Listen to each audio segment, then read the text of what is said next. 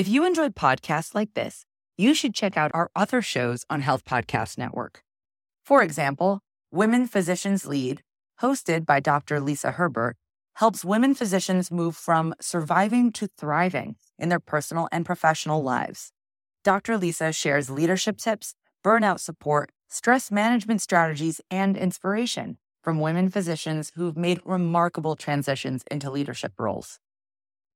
There's a fantastic episode that you should check out called Taking Care of Yourself During the Journey about how women physicians can care for themselves while on their leadership journeys. Check out Women Physicians Lead on your favorite podcast platform or visit healthpodcastnetwork.com. I think people should say Hawaii correctly too. So let's just say it correctly. Again, let's just repeat it. It- It's Hawaii. Hawaii. Yeah, Hawaii. okay. The W is sometimes pronounced as a V, but there's definitely what we call an okina between the two I's that make it a E sound on the end. So Yeah. Hawaii. Hi, you're listening to Healthcare for Humans podcast, the podcast dedicated to educating you on how to care for culturally diverse communities so you can be a better healer.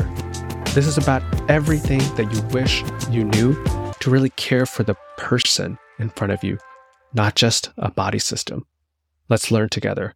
This episode is about Native Hawaiians and Pacific Islanders. Being in Washington, when you hear Hawaii, you probably think about your next vacation. I'm there with you. After we had our first child, that's the first place we went to after 18 months of no travel, our first vacation after the peak of the pandemic. But we often fall into this trap of thinking it's a place to visit and escape from our own lives. But it's a place with its own history, culture, and people that has been overshadowed by tourism and harmed by economic exploitation and militarism. Think about this. Due to both economic factors and disproportionately high rates of chronic diseases like heart disease, diabetes, and asthma, in 14 of 27 states with available data, Native Hawaiians and Pacific Islanders had the highest death rates from COVID compared with any other racial or ethnic groups. Specifically in Washington state, at one point, if you were Native Hawaiian or Pacific Islander, compared to white populations, you had four times higher risk of getting COVID, 10 times higher risk of getting hospitalized, and six times higher risk of dying. This isn't a place where more Native Hawaiians and Pacific Islanders live than anywhere in the US outside of Hawaii and California. In fact, King County is home to the eighth largest population of Native Hawaiians and Pacific Islanders out of all US counties. So it's imperative we know how to care for the people of Hawaii better. We'll be talking about Native Hawaiians and Pacific Islanders today, with more of a focus on Native Hawaiians. I want to briefly review the history of Hawaii and the enduring effects of militarism and capitalism before we get started, because I think it's important to know this context. Some brief facts about Hawaii. Of the total population, 15% are Native Hawaiians, 14% Filipino Americans, and 13% Japanese Americans. Now, let's review the history of Hawaii. Let's do a Cliff Notes version here.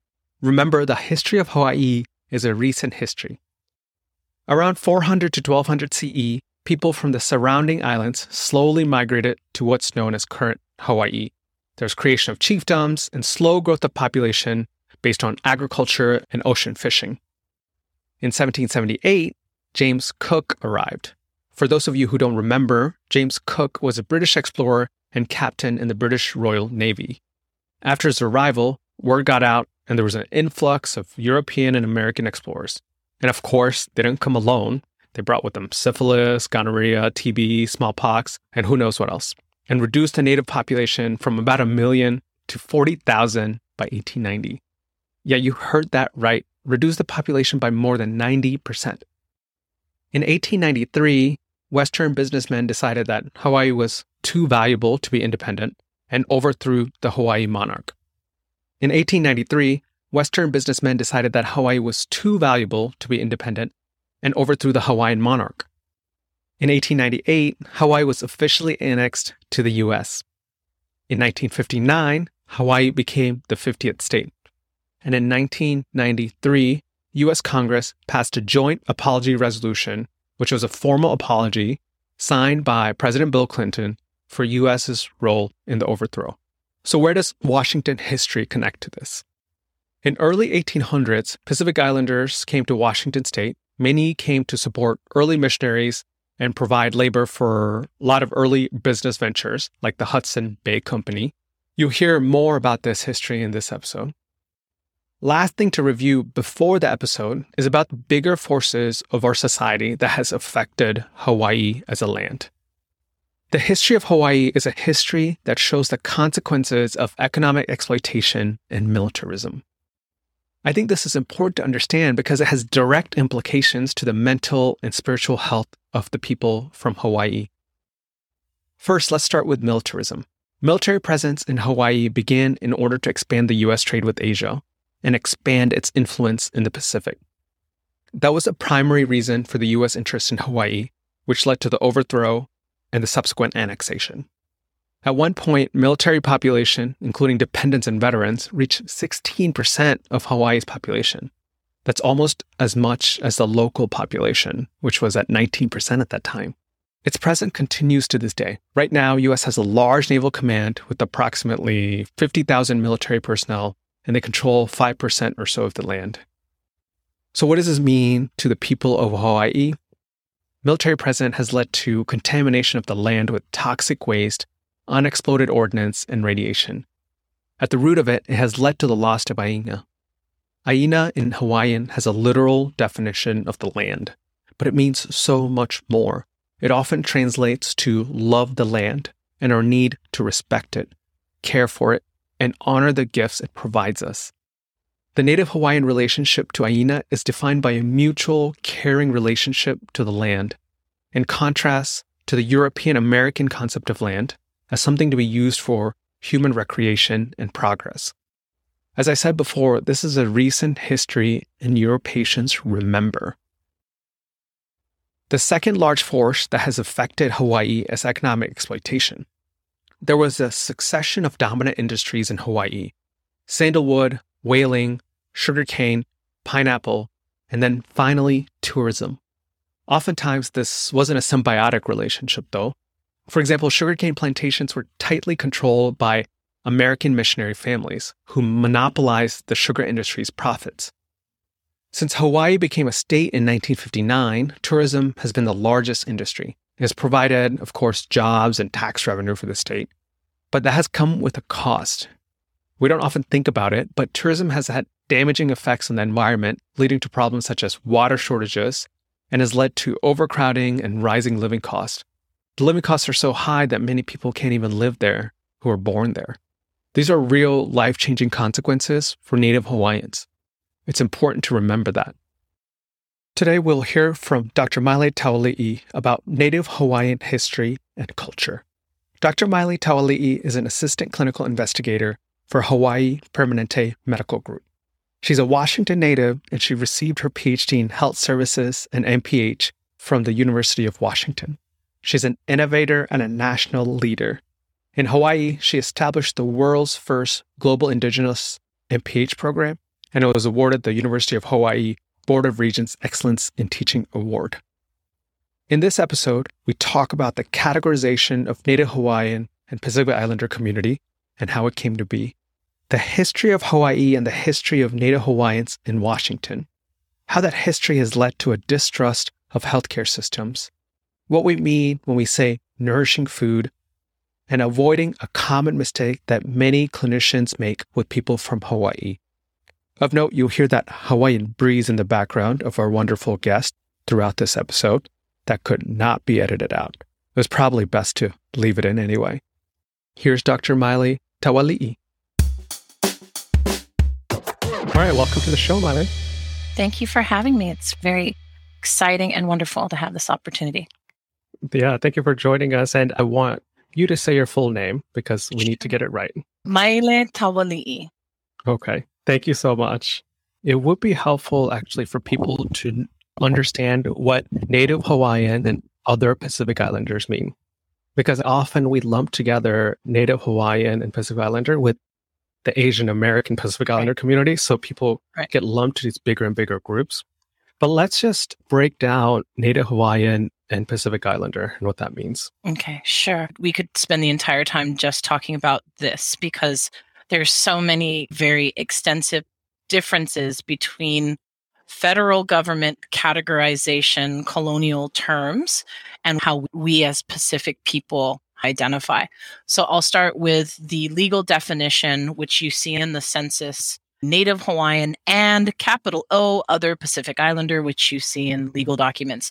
That is a Office of Management and Budget category created in 1997 as a really important push to separate Native Hawaiians and other Pacific Islanders from the broader Asian Pacific Islander category. This was a huge ordeal anytime a category gets created at the United States government level there's a lot of conversation about is this the right definition? Who is included? How is it defined?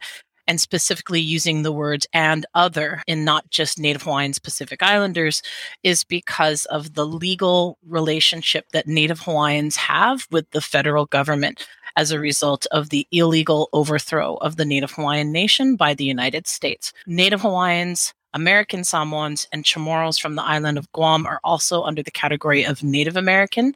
So when people say Native American, they're actually saying American Indians, Alaska Native Hawaiians, Samoans from American Samoa, and Chamorro. And most people don't know that. And that has to do with specific legislation.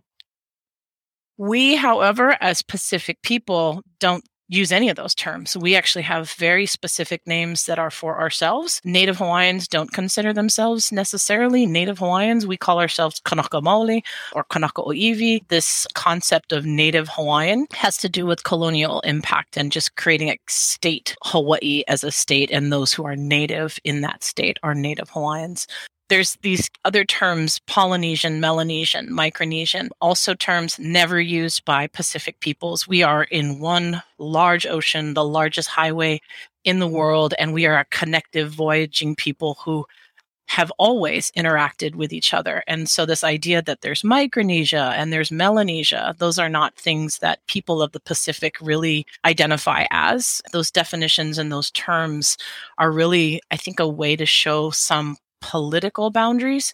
So, I mean, these words are just weird, and how they defined us based on these terms are not terms any of us in the Pacific actually use.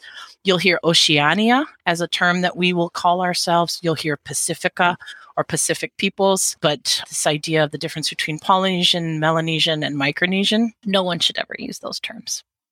Okay, that's good to know because anytime I look up information, that's what comes up. So, with that context, tell me your story. You grew up in Seattle, but now you're in Hawaii, right? Yeah, I made the return home. This ties into the history of why people are up there in Washington states. Hawaiians have been traveling to Washington and the West Coast for 200 some years. And my father, Kauai boy, grew up in a tiny town decided he was going to leave the islands to be successful and to make a go at it because being from a small town on Kauai and being brown, you don't really have a lot of options back in the 40s and 50s. So he left and worked at Boeing for a number of years and met my mom over there, who is actually one of the Buckley family, like uh, the family of from Buckley, Washington, the Rose family that has, I think, been there since the wagon train days. So two pioneer families came together, and I was born there in Seattle. So yeah, that's my story. I moved back after finishing my PhD at the University of Washington, came back home to Hawaii to build a, a Native Hawaiian master's degree program in public health, as well as to open a Native Hawaiian Epidemiology Center to try to help with data collection on Native people. And I don't want to undersell your achievements. It was the first global Indigenous Master of Public Health degree program. And yeah. you were actually given an award in the University of Hawaii. I want to call that out. Yeah, thanks. Yeah, it was a, a program to really help combine the idea of data being so important and being visible in data. I had done that work with the tribes and Indian people in cities, making sure there's visibility for urban Indians. I really wanted to continue that work and make sure there was visibility, especially with so much being conflated with that Asian Pacific Islander category. The work that I did at the university was to help create sort of a public health army of native professionals who were skilled and trained in the area of looking at the law to make sure that there was visibility among Native Hawaiians and other Pacific Islanders. Yeah, yeah. And you are also working in research and partnership talking about cultural safety with Kaiser there in Hawaii. Is that right? I am an employee of Hawaii Permanente Medical Group. So I do a lot to talk to people about how do you do a better job for your patient? How do you connect with them? How do you understand what their needs are so that you can get them to be a partner in, in taking care of their own health? Because at the end of the day, they're going to walk out and what you say may or may not matter. And then I also do research. My job is I've got to end health disparities. That's like my I wake up every morning going, let's end health disparities. I'm yeah, a strong yeah. believer that Kaiser medicine, Kaiser Permanente medicine is the only way we can do that. Not a lot of healthcare systems that think about social needs along with healthcare and that they walk hand in hand. So it's a, an amazing place. Okay, let's start with history. I'm sure. a strong believer that understanding history is important to understand the context of a patient's health, but also their background and what they've been through. I don't know where to start with history. Should we start with Captain Cook? I don't.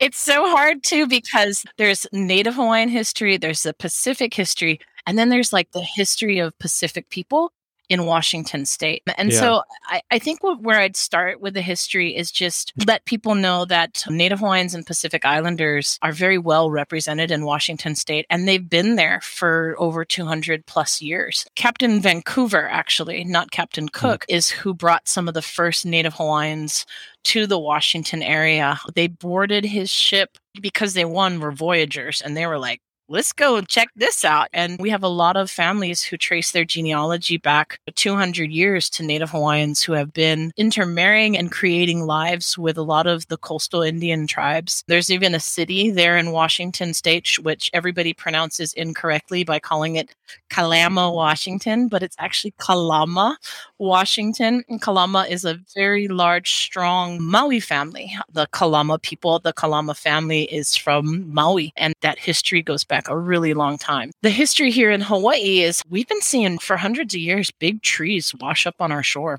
So even mm. before Captain Cook, just talking about our history as a people, long before colonialism and, and these captains who were sailing around. I was going to say other things about them, but let's just skip it too. but our people, we were sailors and navigators, and uh, the fact that we see things like the sweet potato in our diet, we know that didn't come from the islands. We know that comes from Chile. So our people have been long before these captains were picking up islanders. I believe our people were navigating back and forth because they saw these logs arrive and they probably were like, hey, let's go see where these logs are coming from. It wasn't really hard for Pacific people because they were able to navigate the oceans in very short periods of time. And like the trip to Tahiti is like seven to 10 days. That's like a weekend trip. We're pretty positive that our people were all over the Pacific. And you can see that in some of the artwork in the Northwest coast it looks very similar to a lot of Pacific Island artwork. And so I think our people were interacting long before Captain Cook and Captain Vancouver started getting in our hair. But the history of Hawaiian people to know just a little bit about Hawaii, just a quick sort of nutshell. And I think people should say Hawaii correctly too. So yes. let's just say it correctly. Again, let's just repeat it. It's Hawaii. Hawaii. Yeah, Hawaii. Okay. The W is sometimes pronounced as a V, but there's definitely what we call an okina between the two I's that make it a E sound on the end. So yeah. Hawaii. Um, Thank you for take that moment. okay, keep going. so Hawaii, the history here in the islands, we know that when Captain Cook arrived, there was probably a million Kanaka in the islands. Hawaiians were here since 400 some AD. Long, just amazing, rich culture, strong democracies, strong ali'i, strong monarchy, lots of very well structured governing systems. And then we talk about the arrival of the Western world and its impact on our shores. Valentine's Day is sometimes referred to as Captain Cook Day because that's the day in which he was murdered and killed on our shores by Hawaiians because he violated our protocol and promises made to Native Hawaiian people. The rest of the Pacific kind of goes, yay. That's the history with him, and that's 1778. And then we're talking 100 years later. Those who came as missionary were given land to start churches their children, such as Sanford B. Dole and others illegally overthrow our nation and dethrone our queen in prison in her own palace for the sake of basically American consumerism. And our queen, Liliuokalani, looks at international law knowing that this is the United States' first illegal act of war on a peaceful people. And it goes down in history. Fast forward to 1993, Clinton offers the apology that says, my bad, our bad. We did illegally take your land. And that has always established that Hawaii should never have been part of the United States. So, anyway, that creates a lot of distrust. That's the beginning stages of the distrust of the word, the Western world. Contact for Hawaiians was 1778, illegal overthrow, 1893. 1993, 100 years later, which all of us remember 93. This is a recent history, a history that people still remember. And they carry that forward in their relationships with the Western world and the systems like education and policing and medical systems, and the idea that not every promise that's made to you is a promise that will be kept. And so that history is incredibly relevant. And not just Native Hawaiians, Pacific people. If you look at the Compact of Free Association areas, which are the Micronesian population who are in Washington state in pretty large numbers, they have also been made promises like we will not bomb your lands, then some pretty horrible instances of nuclear testing done in the Pacific, and just the fallout of basically nuclear poisons have really impacted the health of those people. That gives you a little perspective on history. There's some distrust there, and a lot of it has to do with military and with consumerism and capitalism, and that the outside's desire for our islands takes precedent over the needs of those whose homes are those islands. It's really set up for us to be the entertainment, to be the subject of people's fascination versus a place that is sacred that should be respected and upheld. There's a lot of hurt and a lot of yeah. frustration, and that carries through in the way that we engage with systems that we don't necessarily feel are really set up to care for us. They're set up to deal with us not nurture us. Yeah, that's a good way to encompass that. You mentioned the hurt and frustration, but there were lives lost. I mean, one statistic that I saw because of the introduction of diseases and the contact from Western folks, like at one point, one in eight Native Hawaiians had died from first contact to the lowest yep. demographic in 1950. Is yep. that right? Yep.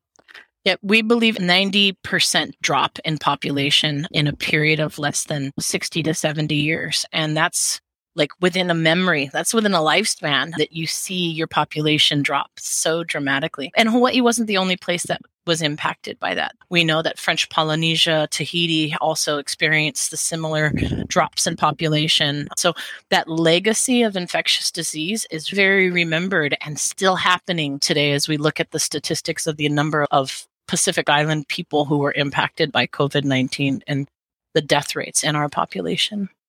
Yeah, it's long lasting and devastating effects to mental health is one. Mm-hmm. You, mentioned the testing of nuclear weapons. And the, I think you mentioned Micronesia, but I think specifically it was Marshall Islands had such a high mortality rate from COVID and actually have higher cancer rates, all because we know of the introduction nuclear waste in the entire island for strategic purposes, right? Yep.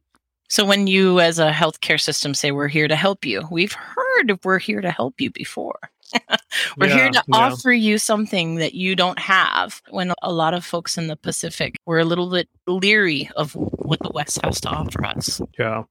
And you mentioned the immigration to Washington. So there are communities here in Washington. Do you feel like you had a tight network of the Pacific Islander community?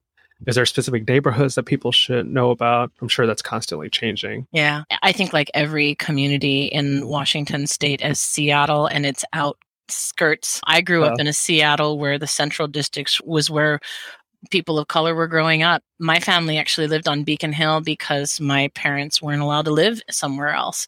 So South Ends were where people of color reside. And that currently that South End is like pushing further south as gentrification and just costs of homes in the Seattle area, moving more and more communities south who are communities of color. Those are really strong populations of Pacific Islanders, and therefore resources have popped up. And then the more resources you have there, then you have more Pacific Islander communities tapping in and feeling like those are places where they are welcome and have support systems. Yeah, yeah. Okay, let's talk about food. Sure. I think for specifically Native Hawaiian food, we need to be careful about, as you mentioned, both commercialism, militarism, capitalism has tainted the culture and made it as an entertainment. Mm-hmm. But a lot of things are sacred, and the food is for nourishing purposes, not just for tourists to come and enjoy and comment on. We just reviewed that history of how essentially Western countries, different people who are coming there to visit, overwhelmingly changed the social structure and lifestyle, changed the land from subsistence agriculture and communal lands to something commercialized. But talk about what is a nourishing diet for you in a traditional diet? What do you still eat? What do you crave? Like, what does that mean when we're counseling about nutrition? I think the most important place to start, and I just have to be really clear. Now we're getting into cultural histories that are specific to Native Hawaiians and not necessarily the same for your Samoan population. Mm-hmm. There are some similarities, but a huge part of cultural practices are influenced by who did the colonizing. And so Hawaii was colonized by a different set of missionaries than those who were in Samoa, Tahiti, Micronesia. So there's differences in the way that our culture has come through. And culture is food. Food is culture. They're tied together. So from a Hawaiian perspective, the most important thing to start with when it comes to food is that food is the most sacred aspect of our culture. It is our origins. So the stories that we live by that are not necessarily just stories, but our genealogy. And they define who we are as Kanaka. So Native Hawaiians trace their genealogy back to the Sky Father and the Earth and their daughter Ho'ohukukalani and the firstborn child that is stillborn, stillborn child placed in the earth. It becomes kalo, taro, which is the staple of the Native Hawaiian diet as well as many Pacific Island diets. Taro, kalo is our word for it. The firstborn child that is from the body of that child comes kalo. The second child is the first human being. And the relationship between younger brother and older sibling is that nurturing relationship. When you care for the land, the land will care for you. And that's not just like a really nice thing to eat. It's our body of our ancestor. It's who we are genetically as a people. We trace our genealogy to a plant that was eaten every meal, every day by all Hawaiians. It's not just a plant. So when you eat it, you're eating and being nourished by your sibling. So to not have that, is a huge impact on people's health. So when you talk to Hawaiians or anyone from the Pacific, they will talk about their craving of native foods, of their traditional foods. And they're not just like, oh, I really like the way it tastes. It's that mana, that life source that it, connects me to the land. It connects me to thousand generations of Hawaiians, of ancestors. It's our cultural food. It's our spirituality. It's who we are as a people. It's our philosophy of life.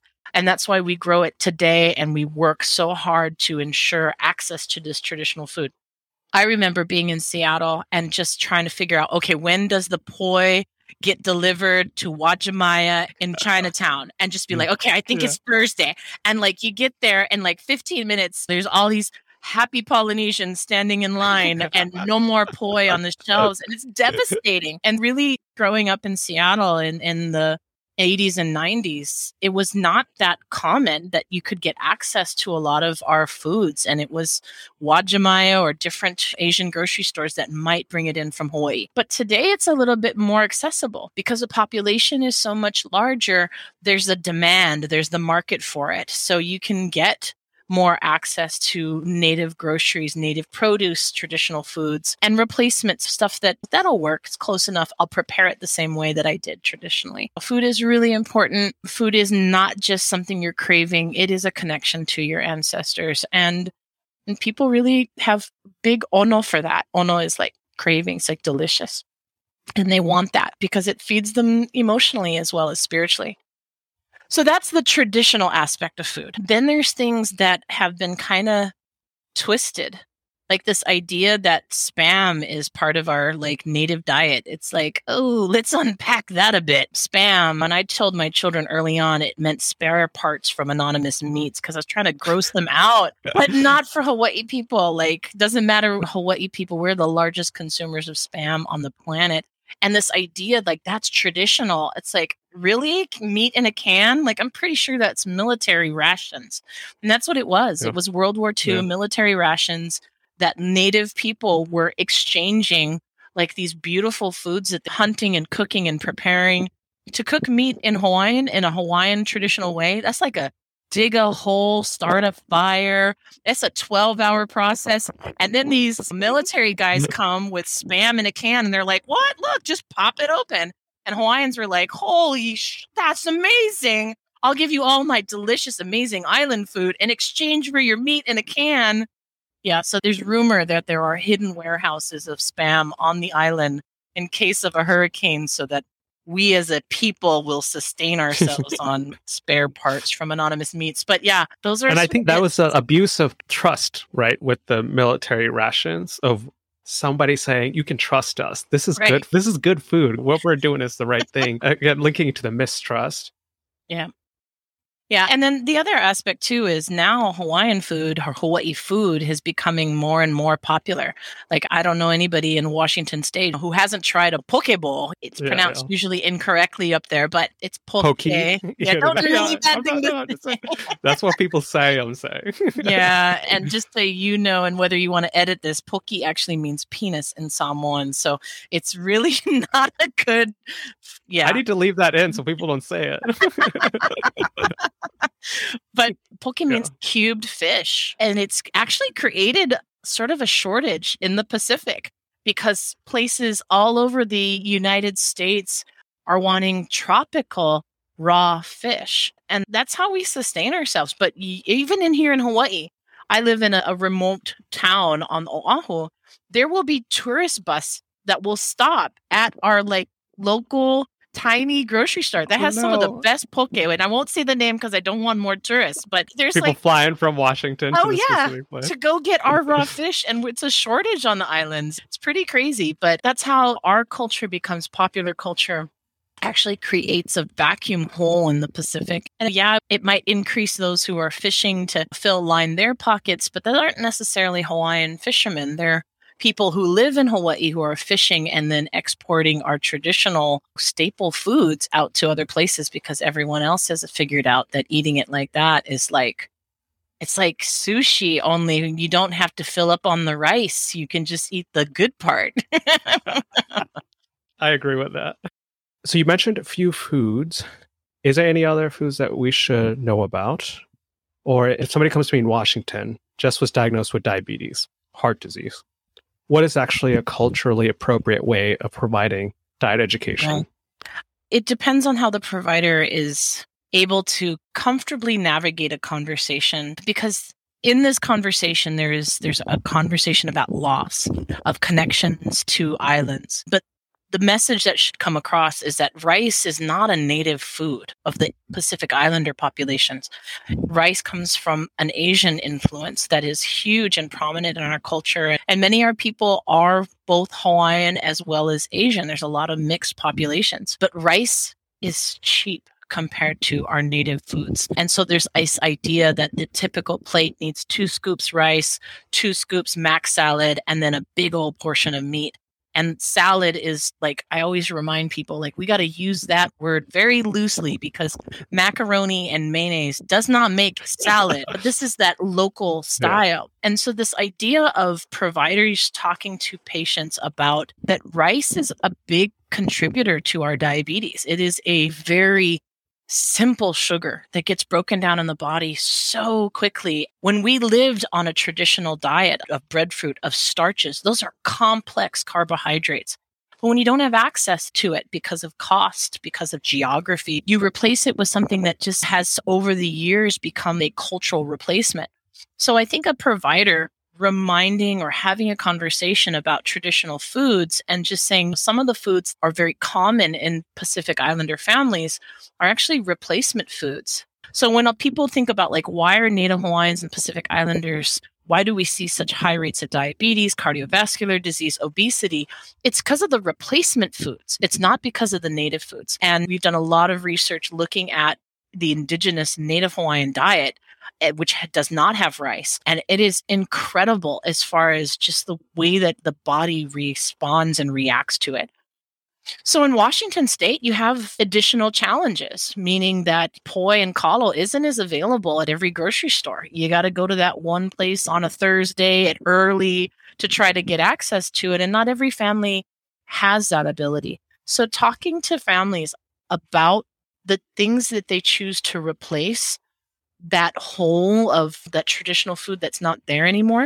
Mm-hmm. I think is good conversation starter to say your basic foods may not be available to you. What are you replacing it with? And are those things as good for you as your native foods? And and maybe even think about Pacific Islander communities working with industry to try to say, look, there's a market for us to bring in some of these native foods, bring in frozen breadfruit, bring in frozen kalo, because we should be able to utilize that. In Washington state, they could totally have access to it. And you have the numbers to to demand it. Just informing and having providers be aware that having access to traditional food is not so easy and that the replacement ones are actually the ones causing all of the problems that we're seeing see show up in the medical record. Yeah, yeah, it's an important question to ask. Let's break down some of this because everybody will know know about poke. Good job. So, but poi is a cooked and mashed. I think it's lightly fermented taro too, right? Is it? yeah. Yeah, it's good. I've had it, but is that what it is? Did I get it right? It's not necessarily ferment. By the time it gets to Washington State, it usually is. But we're spoiled and a little bougie. Here in Hawaii, we have advanced our access to traditional foods so much. But in Washington State, you're dealing with whatever comes your way. Kalo is the raw form. It's actually slightly poisonous when not cooked properly because it has a crystalline structure that actually can make you have like a, an itchy mouth, an itchy throat, and it's irritating. And so people are a little hesitant on cooking it if they don't know how to cook it correctly. And so I always tell people the Instapot is your best friend when it comes to cooking traditional food. You could put a whole breadfruit in there, you could put kalo in there, and kalo in its raw form lasts a really long time. So we could ship that to you folks and do a class on Instapotting cooking of traditional foods still a lot harder than rice and a lot more expensive and a lot more work. Poi is how you'll see it a lot of times in the Hawaiian community up there mm-hmm. in Washington state because it's a lot of work to get it to that place. And poi is really marketed pretty well and it's gotten out. But by the time mm-hmm. it gets to you folks, it's not nearly as good as the way that it is here in the islands. We have a lot of fresh poi and a lot of folks who moved away, like my dad when they were kids. It just doesn't fill the hole the same way. It's watery, yeah. old. This is that mental health piece. People are filling the hole with something else because you just can't get the same things. And it's not just the the kalo and the poi. It's also just the fresh produce. Here in Hawaii, we eat a lot of tropical fruit. Pineapple is not a native food. Mangoes are not a native food. Guavas, none of that stuff that are thought about as native foods are, but they've been part of our culture for so long.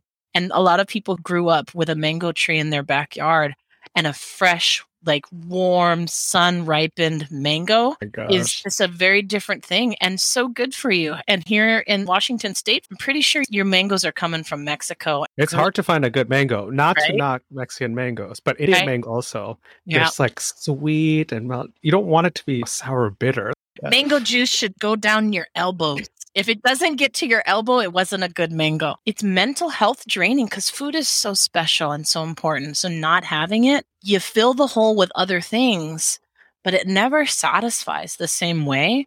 And so, you keep trying to satisfy that desire for connection to home. And I think providers have to try to talk to their patients about other ways to connect to home because the food is just never going to be the same. There's music, there's culture, there's other ways that we celebrate connecting that will fill that emotional hole that may not fill the physical craving for a, a juicy warm mango or fresh poi reminding folks there's other ways to connect to home I think is a good thing for providers to think about too is Yeah. put on some really just beautiful Hawaiian music. We call it nahe nahe that just makes you cry when you listen to it. You're like, oh, I miss home.